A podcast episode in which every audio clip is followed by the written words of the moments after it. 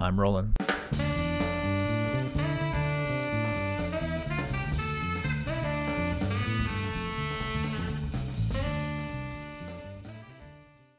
Ryan Chenkie is a developer advocate at Prisma. Welcome to the show, Ryan. Hey, thanks so much. Thanks for the invite. Yeah, it's great to have you. We've had Jason, your colleague from Prisma, on as well. And what's funny is I'd actually reached out to you because I saw you were doing some Nexus talks. I was like, we really want to know more about Nexus. And you're like, oh yeah, sure, but um, really, you should get Jason on. And it was great. That was that was such a fantastic episode. So thank you for that recommendation. And now we're here to have you on to talk about the stuff you're working on. But first, let's get a little bit of your background. How'd you get into programming, and how'd you find your way to Prisma?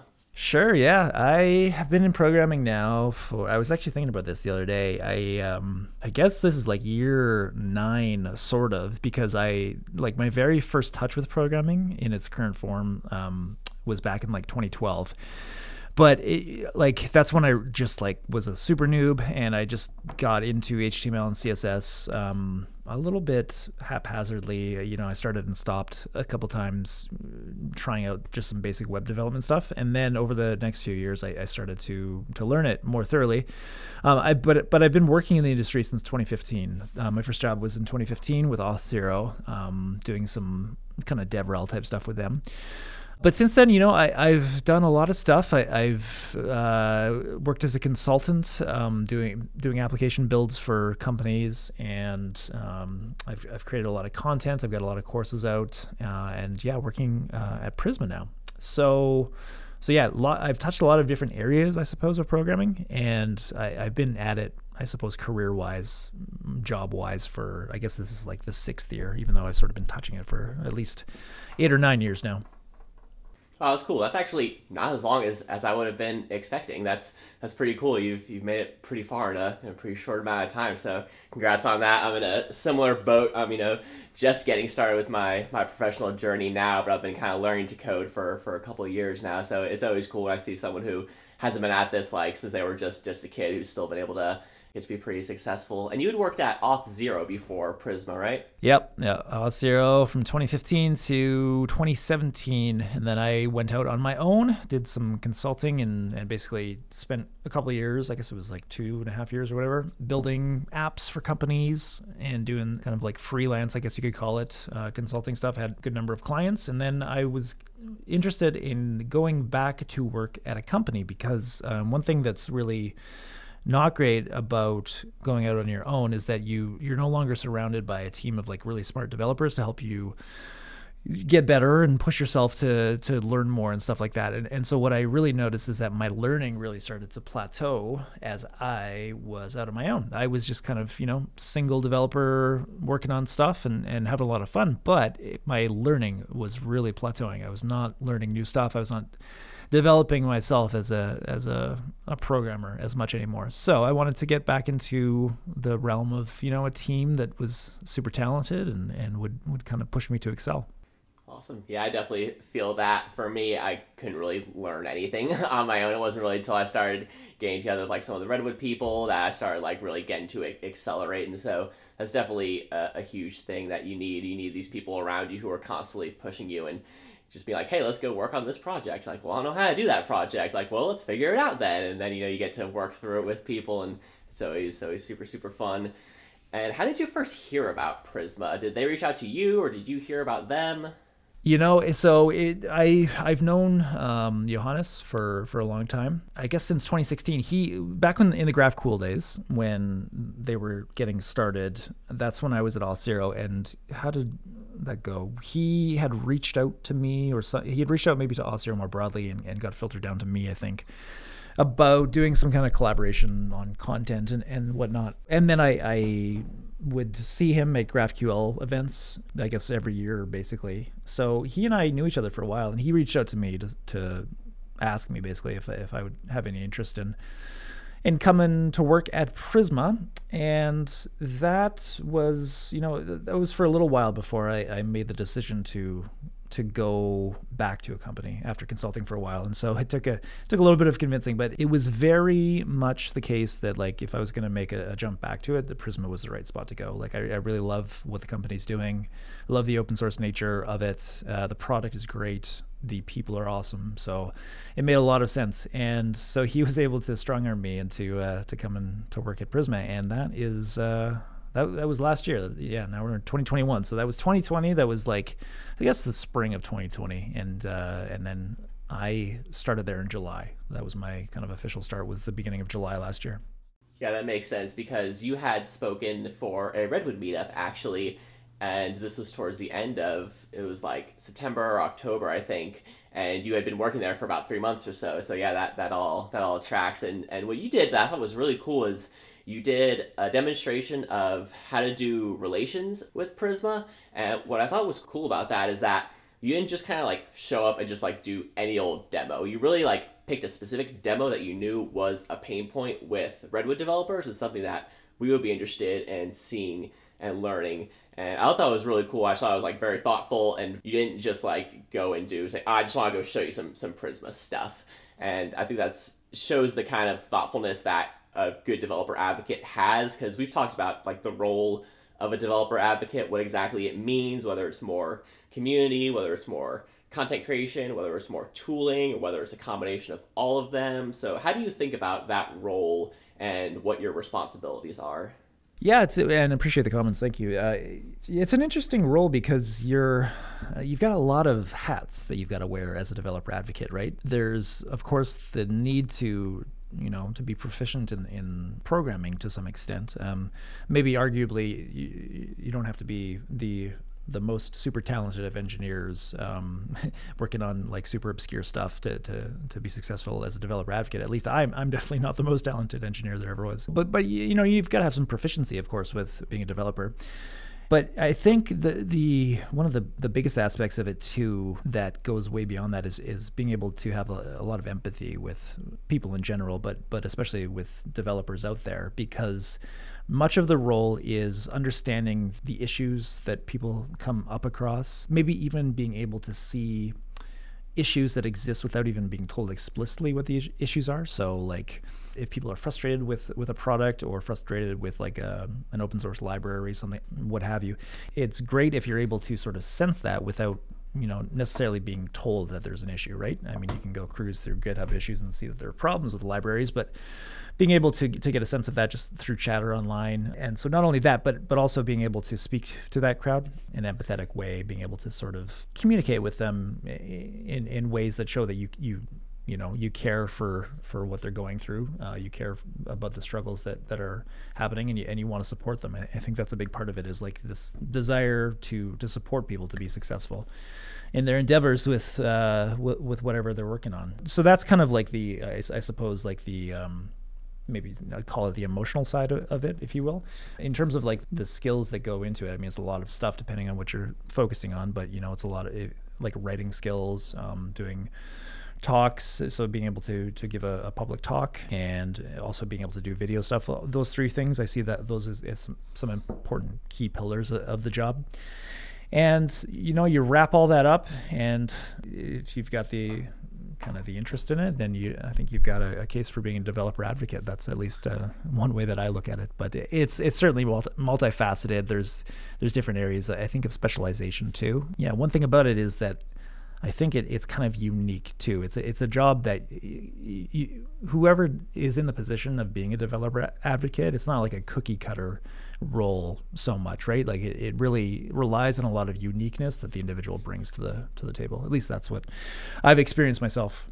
To what I understand is you first worked with Angular and then moved to more React, and now you're with Prisma. That's more of a back end company. But one of the the strides that I've seen that kind of goes through all of them is security. Security is something that we all can struggle with sometimes to truly understand the scope of it and how important it is, and it can always always be put on the back burner to, you know, make better another day.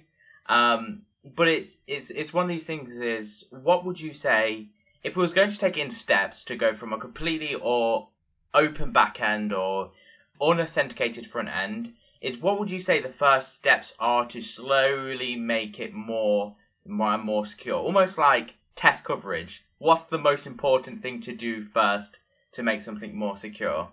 Sure, yeah, that's a great question. You know, you've got to look at the context of what you're building for sure. So the question of like, how do you start on making an endpoint? Let's let's just say an endpoint more secure.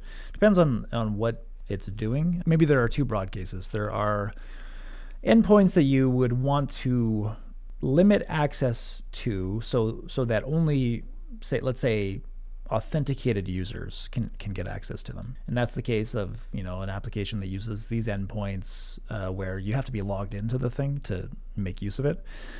There's that bucket. And then I think there's another bucket, which is like you've got an open endpoint where it's a public API or, or something like that. Um, or, or otherwise you just you're, calling that endpoint through an application where the user doesn't need to be logged in to use it and so there are two ways that you might approach it to begin with. And I so I think broadly, if you're taking the approach of the endpoint for a private application, you got to be logged in to use the thing. The first thing you need is um, a way to authenticate requests to that endpoint. And, and so what that looks like is you need to be able to tell something from the HTTP request that comes to that endpoint as to whether or not the user or you know service or, or, whatever that's calling that endpoint should be allowed to get access to it. One of the easiest ways to think about this, this gets very broad, but one of the easiest ways to think about it is to, to think about like a user logs into an application and then they want to do some things in it that would make a call to those endpoints to get data back, let's say. Where you start with generally is you want to authenticate a user. You want to, yeah, you want to get a user to be authenticated in the application before they can do anything. So this is where it's it's good to look at the difference between authentication and authorization. So authentication is when the user comes to the application and they are able to prove that they are who they say they are. In a typical scenario, that would happen at some point in time, and then there would be some kind of setup in place. This could be many things. It could be cookies and sessions or JSON Web Tokens. There would be some something in place such that requests to that endpoint would be authorized. So this is the other the other uh, auth type is first you do authentication and then you have to do authorization. Authorization is different because it is not the user proving that they are who they say they are every time they ask for information. Rather, it's the user supplying some kind of artifact along with their request so that the endpoint can make a determination that the user is authorized to get access to that data, let's say. That's a typical setup with a user. Uh, you, you expand this out to, to various other um, scenarios where maybe it's like services that are making calls to another service like maybe you've got a backend that runs on a schedule and it needs to make requests from you know machine to machine communication so it's not quite like a user calling a service for example. But in any case if you've got an endpoint that's protect that needs to be protected so that it only releases information to someone who's allowed to use it you you, you kind of need to start there. If you're if you're taking the other bucket where it's a public endpoint and you just want to kind of secure it, make it robust in some fashion, you start in a different direction. But this this direction also applies, I think, to the, the private endpoints once you get past that initial setup phase of, of, of having authentication and authorization. In in this scenario, really what you want to do is a few things. You want to make sure that your endpoints aren't going to be abused. So what does that look like? You could have people writing scripts that would just be pinging your endpoints endlessly, and so try to, trying to carry out some kind of denial of service attack on you. And, you know, there's lots of reasons why someone might do that. It could be just because they don't like you or your application. That's, you know, definitely one reason. Or it could be trying to disrupt your business um, so they like you're not going to succeed or whatever. There could be for you know there's, there's plenty of reasons that people might want to do something like that. Could be a foreign actor, right? Foreign actors, yeah, yeah. Like it could be political stuff. It could be there's all sorts of reasons. And it's a very real thing. This happens to people every day. There's no shortage of these kinds of attempts made. And so, in those cases, what you're looking to do is uh, protect your endpoint in various ways. And one thing you might want to start with is rate limiting. And so, rate limiting kind of looks at the number of incoming requests from a specific IP address, let's say, um, in a given time span. And if it exceeds some threshold, you'll want to start to deny those requests. So rate limiting helps you to it, it kind of helps in the sense that you you'll not be giving up information from your API. If you've determined that the user is probably a bot or a bad actor or something, you can stop your API from releasing information to the uh, to the user. One of the issues, though, is that depending on how your rate limiting is set up, let's say it's set up just at your application level, you're still going to incur the cost of receiving and processing those requests, even though you, you've put some kind of blockage in place. So, kind of what you want to do is really move that upstream. And so, what you would want to do is start to completely block. Hopefully, you know, you've got a setup that can do this. If you're using like AWS, this is, is fairly simple to do with with firewalls. Essentially, what you want to do is like put some kind of web application firewall in place, something that can look at the incoming requests outside of your app- application layer and determine whether or not it should pass that request through to your endpoint. And so if you use like Cloudflare or AWS, you can deal with that traffic outside of your app. And if you want to bounce out that traffic, you can, and then your application layer doesn't need to process the request. So those those are pretty big things that apply both to like public APIs, yes, but also your private APIs too, even if you've got authentication in place. Because uh, like a, a bad actor could get a, a, token which would allow them to authenticate at your API, and they could be trying to you know just get as much information as they can from that endpoint or something, and, and they could be sending plenty of requests that it would be unreasonable to expect that many requests from a, a regular user. You want to put that kind of protection in place there too. Those are some of the broad things. Any more specific things you want to look at with those two, or what do you think? Say you got a public service that you want authenticated. For example, a checkout. You want the guest who hasn't logged in to be the only one to call the private APIs to obviously complete checkout, for example. How would you do that in your sense of uh, security? To me, it seems like the best way would first call an API to get a, a hash or a key, and then every time that user then calls them more private APIs, they would then ask for that hash. But I don't know. Let's play this scenario out a bit. What's the so there's there's a private endpoint or set of private endpoints. What would those be responsible for? Take an e-commerce example. So uh, you have a guest who's not authenticated, as in logged in, but they need to hit, say, private endpoints that's like complete checkout, view order.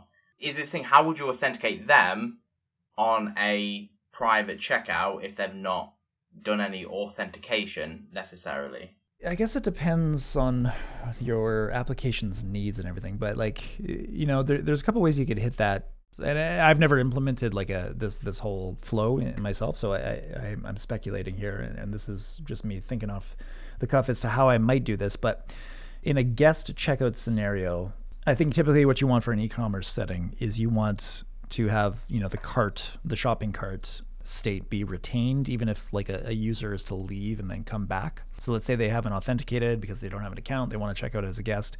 They've got items in their cart they close the browser tab they come back. We want to still show those. So a couple of ways to do that right? You can keep some state in like local storage in browser storage. That this is information that is not really private stuff, right? Like it's cart items aren't necessarily something um, for the the most part that's it's going to matter if somebody like has a cross-site scripting attack that's going to like see what's in your local storage for that. That's a whole nother subject. Um, but in this case, probably not a bad idea um, to to have cart items in local storage. So you could maintain state that way, and then when you go to do the checkout, you know, I'm thinking of a typical flow at checkout. If you're a guest, you've got to provide your email address and your other stuff and then when you go to pay, to me, just uh, thinking initially about this, I don't I don't know if, if buying, purchasing is necessarily if that needs to be a private endpoint. I think that's like um, that's probably a public endpoint uh, that takes in a payload with all your particulars from your form, email address, the items, all, and price, and all that stuff.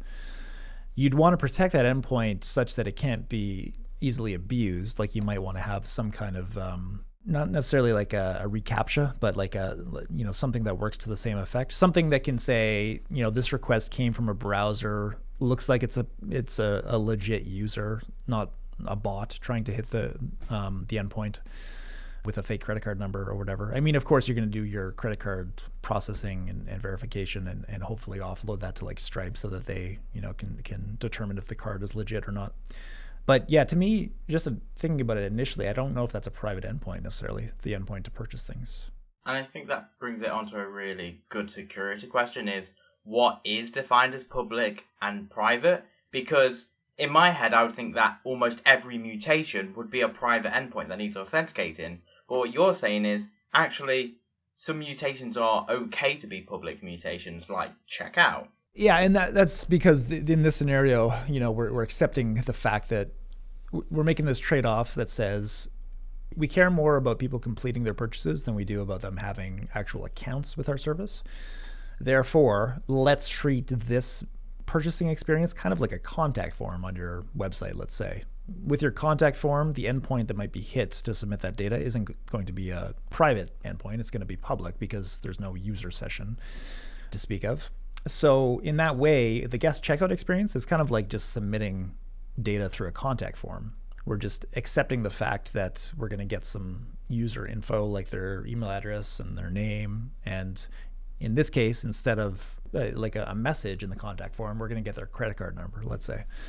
I think you know that's largely a public endpoint, but in to so back to your question, what separates them? Like what's public, what's public, and what's private? I think of private endpoints as ones where, to start with, it's any kind of endpoint that would be hit when you build an application that should only be accessible by logged in users. So when we when we want the user to have to be logged in to use it basically it's like you, you want to prevent usage by just like random people you want to you want to be able to, to know who's using your thing and something that kind of gets like built in through that whole effect that gets like interwoven is the fact that like when you hit an endpoint as a, a logged in user a private endpoint most often you're going to need to supply like identity information about the user. So like a user ID to say, when I make a mutation, save it with this user ID or whatever.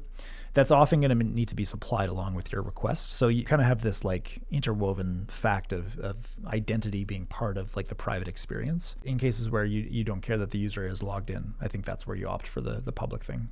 Roughly speaking, I mean that's a generalization, but that's that's kind of how I think about it. The reason we ask these security questions is because you've actually wrote your own course about security and React. Does it cover just the front end of security and React, or does it also cover the back end?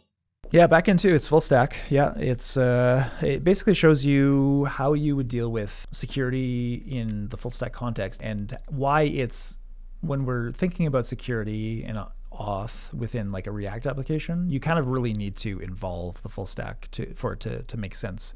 And what is the backend in that course? Like, what database and what server are you using? Yeah, it's uh, an Express uh, API, so Node, and it is a Mongo database that uh, that we use. This was pre Prisma that I made that course. So, like nowadays, if I were to re-record it, I'd probably just like use Prisma on top of Postgres. That would be my what I'd go for. But um, yeah, it was it was it was Mongo, and so but the database, you know, it's it's really just kind of like a detail. Um, the, the the super important part that I draw out in the course is like when you think about your front end, you've got to keep in mind that it is there's no there's no real concept of like security in a React application. Um, there are ways to there are ways to sort of like give hints that your users might be authenticated in your application, but there's there's no way to know for sure, and that's because React applications run in the browser, or if you're doing React Native, they run in a mobile uh, environment. But the point about like browser-based application security um, is that you need to involve a backend for security to make any sense at all, because it's it's on the backend where any kind of determination about an authentication state for the user can be determined. That's that's the only place where where it makes sense to do that. You know, browsers are public clients and they need to be treated as such. That you need to just expect that nothing can be trusted essentially in the browser. Is what it comes down to. Part of it's a free course, and then part of it's a more a paid course.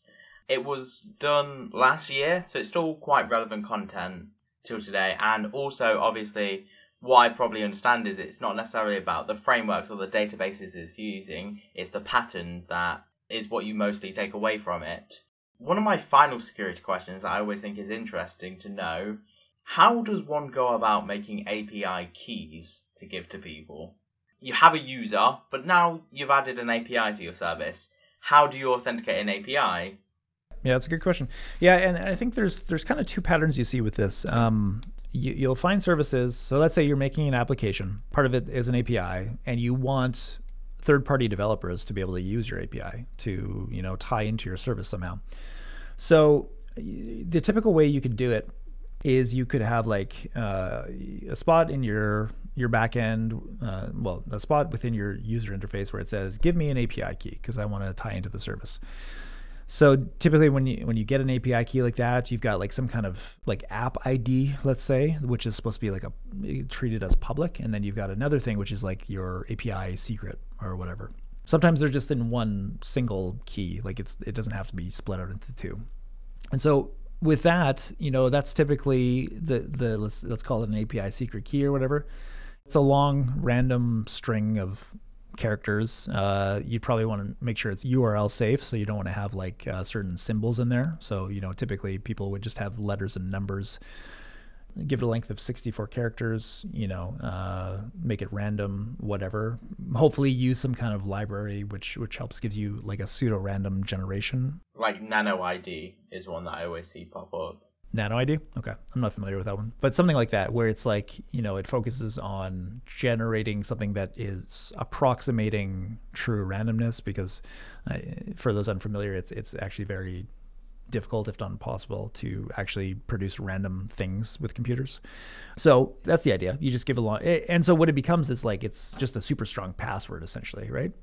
Your third-party services calling into your API, you're you're just relying on them producing a really strong, unguessable password and then just sending you that password every time to authenticate. The other way to do it, which a lot of services use these days, is to have like a whole OAuth setup where so a third-party service would need to truly authenticate through it through the OAuth protocol with your API before it can actually get access to it. And this requires a lot of steps quite often. Like you have to initially get like a code, like if you're going through the code flow, they call it. Like you have to get a code um, and then you send that code to another endpoint to produce a token, and then you have to store that token. The token is only valid for a certain amount of time, so you have to have a refresh token, which is you're going to store somewhere and like refresh the access token. And so there's this, it's a big complicated flow, and some services make it stupidly like complicated to actually uh, do what you want to do. And one that I was frustrated with recently was uh, the Instagram Graph API. So I was looking to like just get like a like list of recent posts on Instagram via the API, and like figuring out actually how to do it through the Facebook developers portal was just a nightmare. Anyway, there are a lot of services that will do this much more easily for you, but Facebook is not one of them. So you've got two sort of approaches. I, I, think generally OAuth, you can consider that more secure because you have a proper authentication flow in place. Access tokens only have a certain lifetime, etc. Tons of security things to think about in that scenario, but um, maybe arguably more secure than just like a, a super strong password, which is the other variety. When you think about, say, a super strong password, let's take Stripe as just the example, one of the ones. It gives you an SK key that, you know, is very secret, don't give to anyone because it allows you to use Stripe. This is a question that I, I don't necessarily know is when you make a key, is that key to a team normally, or is that key to a user as a JWT token? Because a JWT token and SK random letters are very different things that give you very different types of data back. Yeah, and a JSON Web Token, like it, it extends beyond just like a uh, thinking about a user as like a you know an actual person, like a human user. It also, you know, a JSON Web Token can be tied to like a m- machine that is making calls. It can get very like eh, very granular, even like it can be tied to like a, a given. What's an example? Like uh, tied to a, a specific channel within a, a Slack organization, something like that, right? So when you generate a key, I forget how it looks in Stripe. I haven't been in there in the developer spot in a while, but uh, I think generally for a lot of these services where you go in and you're like, hey, give me an API key, and I need to to make a call to your API. It'll be for like an individual user of that application. Let's say you have some kind of like team login. Uh, I think it's going to be the case where, so like, you know, all three of us, let's say we're on a developer team, we all use this service, we want to get it to give us an API key we're probably all going to see that same API key if we log into that service, and then we any one of us could could then copy it over to the spot that it's need to that it needs to go. Um, in that case, it's it's more like an API key is going to be associated with like like an application, I guess you could call it, or or some kind of like a record of which you create within that that application. You say, hey, I've got a th- third party service. It's called FooBar application. We're gonna have our users do this with it. I need an API key for it. That's kind of the model I think that most people go for. Do you tend to see user authentication? A lot of people tend not to roll it themselves these days. They use, you know, Auth0, Netlify, even Magic.links is a new one that's popping up a lot. But really, like API keys, do you do you tend to see that a lot of people would tend to just run their own system where it just keeps the key in the database, or do they also use third party services to generate them keys a lot? Would that be the case if like you are creating an application and an API, you want to enable third party developers and you want to have some way to yeah, that's interesting. I yeah, it's a good question. I, I don't know of a service necessarily that would would do that. I, oh, so like I guess we we have to look at both sides of it though. Like if you just want the super strong password variety, I don't know of any services that are, are built just for that because I think it's such a, a small scope really. Like you need a library that's going to give you a good password. You need to follow best practices, etc. But if it's for the OAuth setup, that's actually what Auth0 like kind of specializes in. Like Auth0, a lot of people think about it as like, hey, I'm building an application. I need to give a way for my users to log in, so I'm going to drop in Auth0, and that's definitely one way to use it.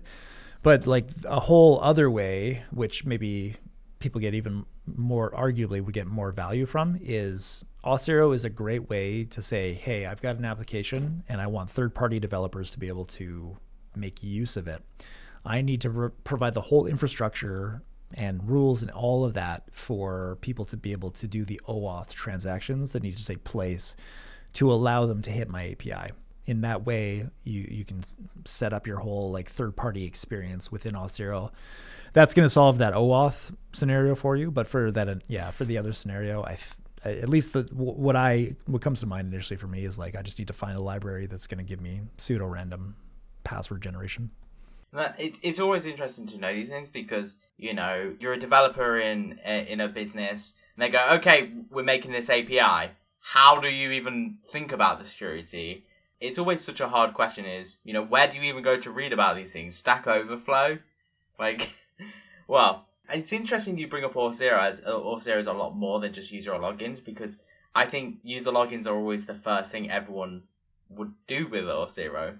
The other such an interesting co- subject is social logins, and if you necessarily think they're good things or bad things because I always think they're a bit of both. You think they're like good and bad? So what why I say good good and bad, I think like conversions tend to be higher because you know they just click login with Facebook or Google on public applications.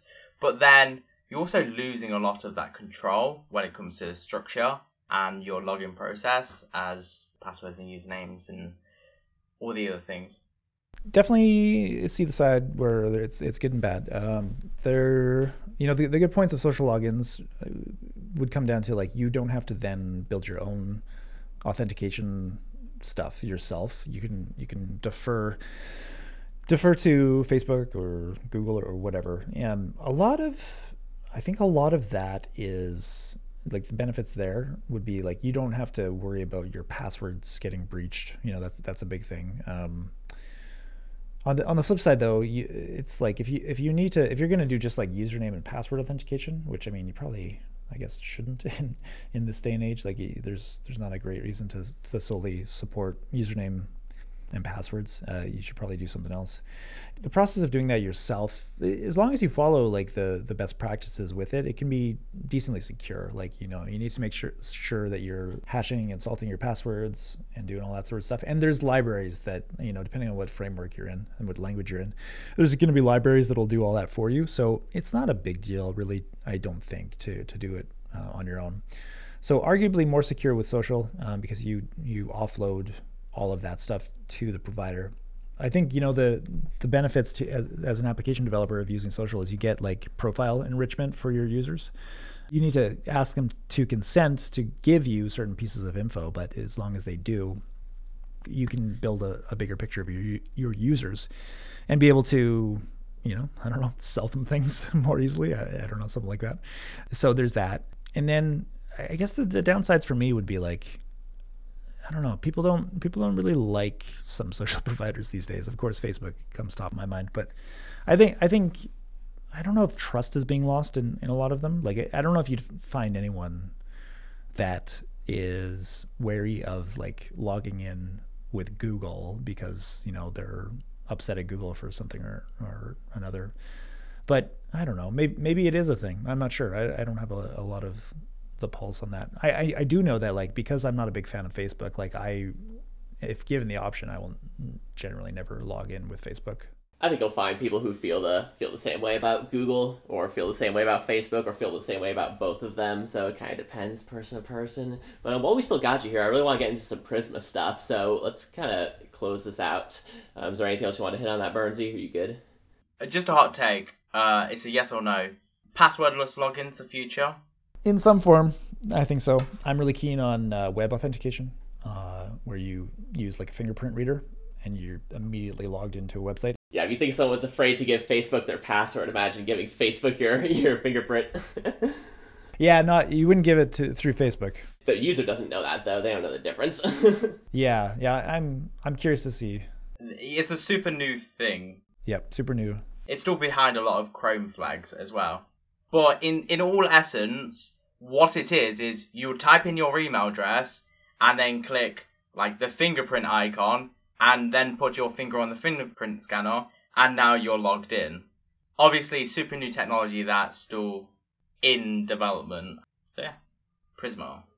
Let's talk a little bit about just what Prisma is. First of all, I think a lot of our listeners are already going to know it's really a, a key pillar of FS Jam, but I'd be curious to hear how you describe it today because you guys have been a bit fluid in how you describe it.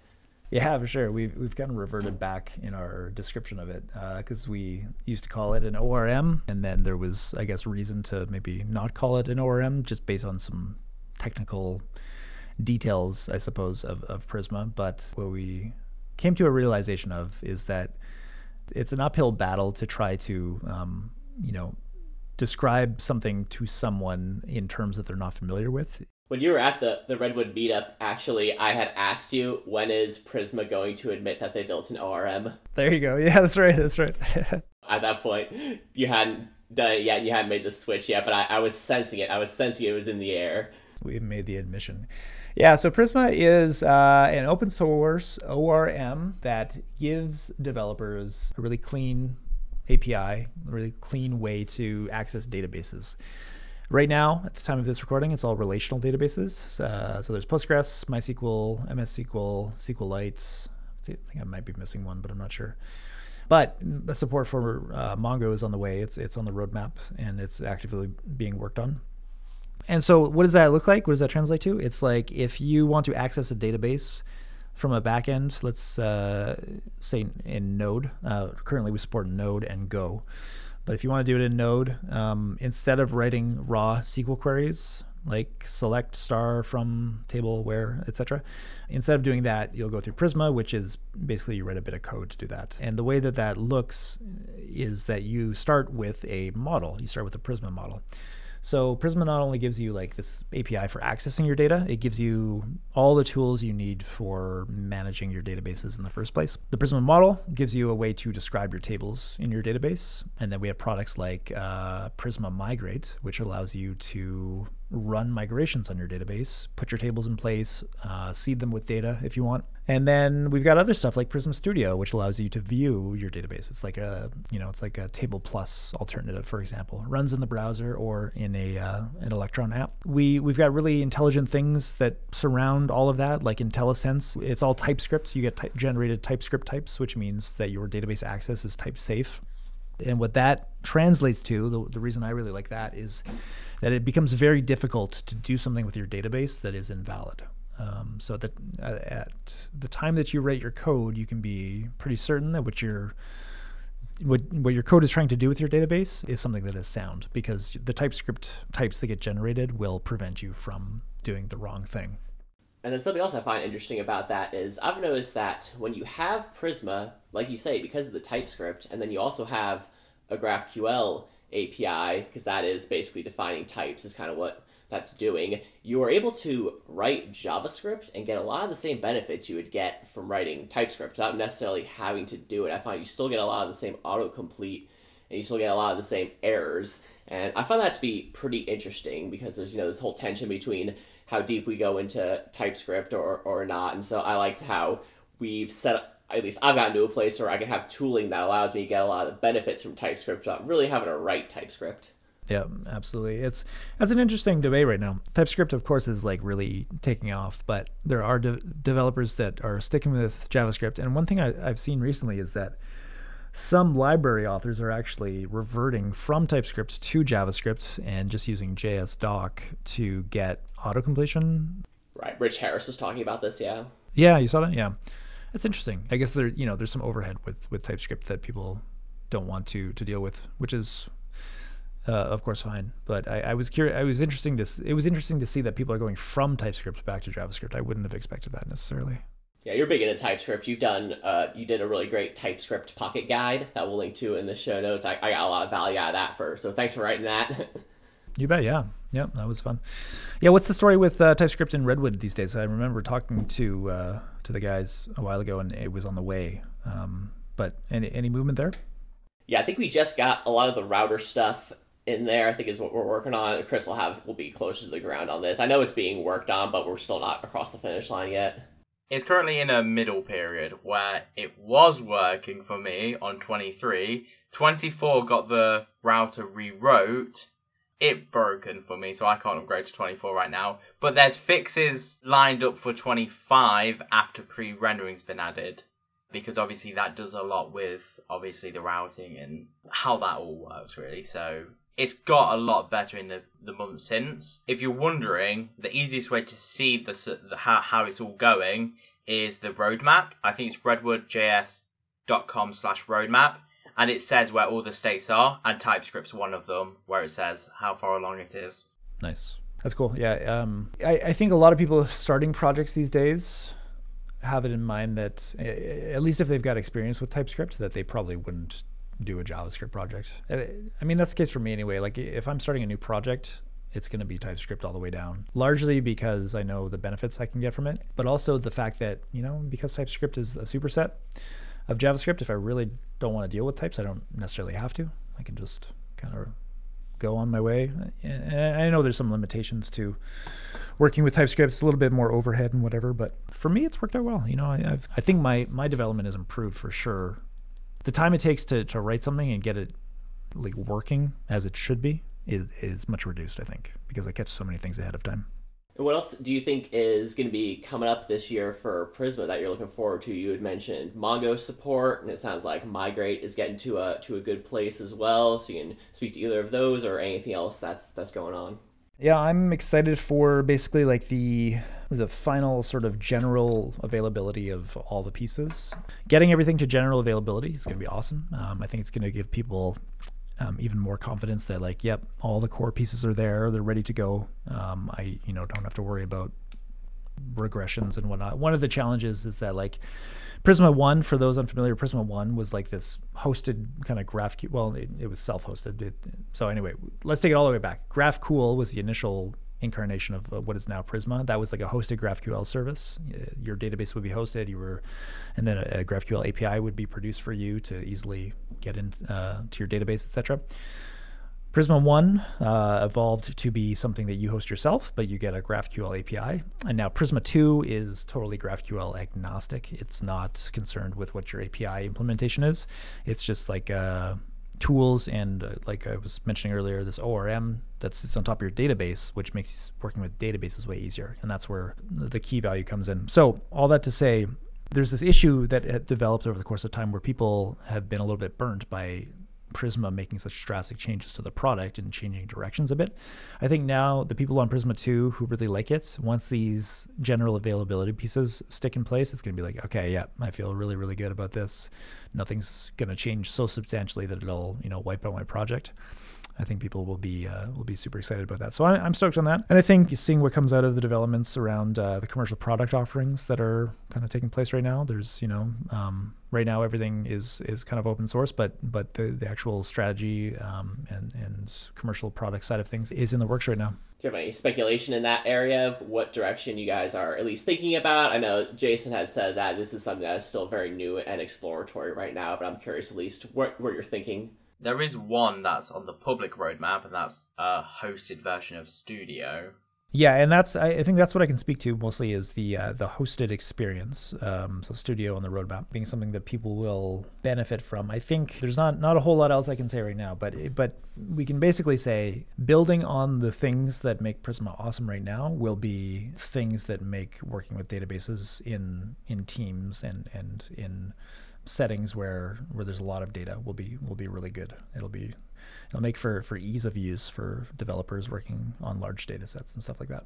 Yeah, that's what Jason had said as well. He was talking about like the workflows around databases, which we've had guests on the show like Chris Ball has talked about issues he's he's had with this, and so yeah, there's definitely a huge space, and this is kind of similar to what Peter Peter Pistorius is working on as well. So making it easier to work with databases, I think, is definitely something that a lot of people are are looking for. So that'll be exciting to see that the provider I'm more interested in for Prisma is actually CockroachDB than Mongo because at one point in the future, my application will need to be hosted worldwide and thinking about having to manage multiple versions of Postgres. Cockroach just seems to have that down from their marketing page.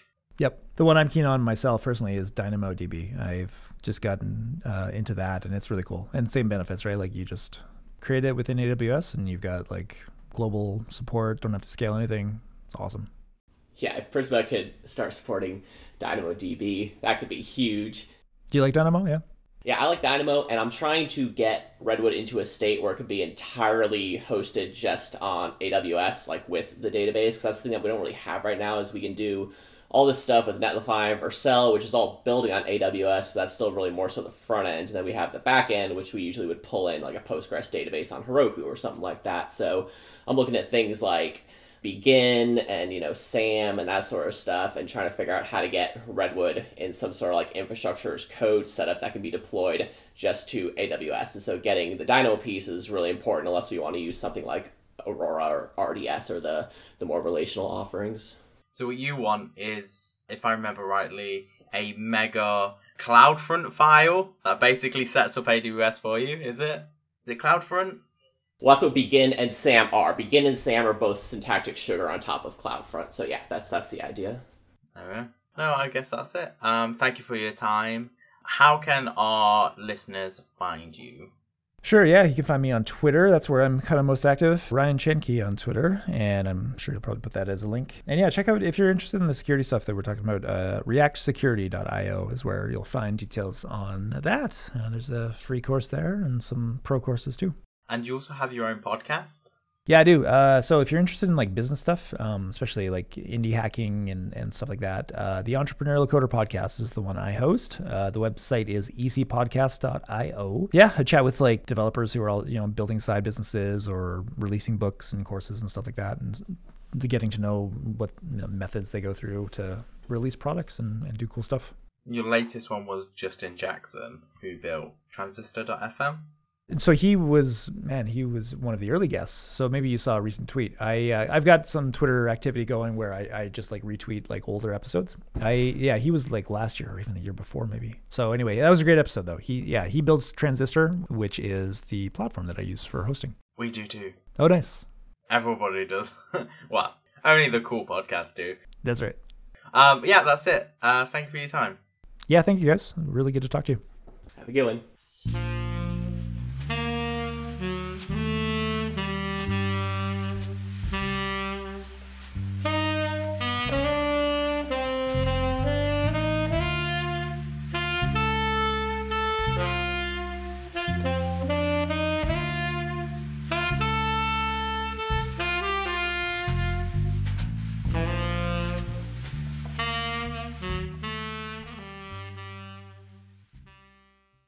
Awesome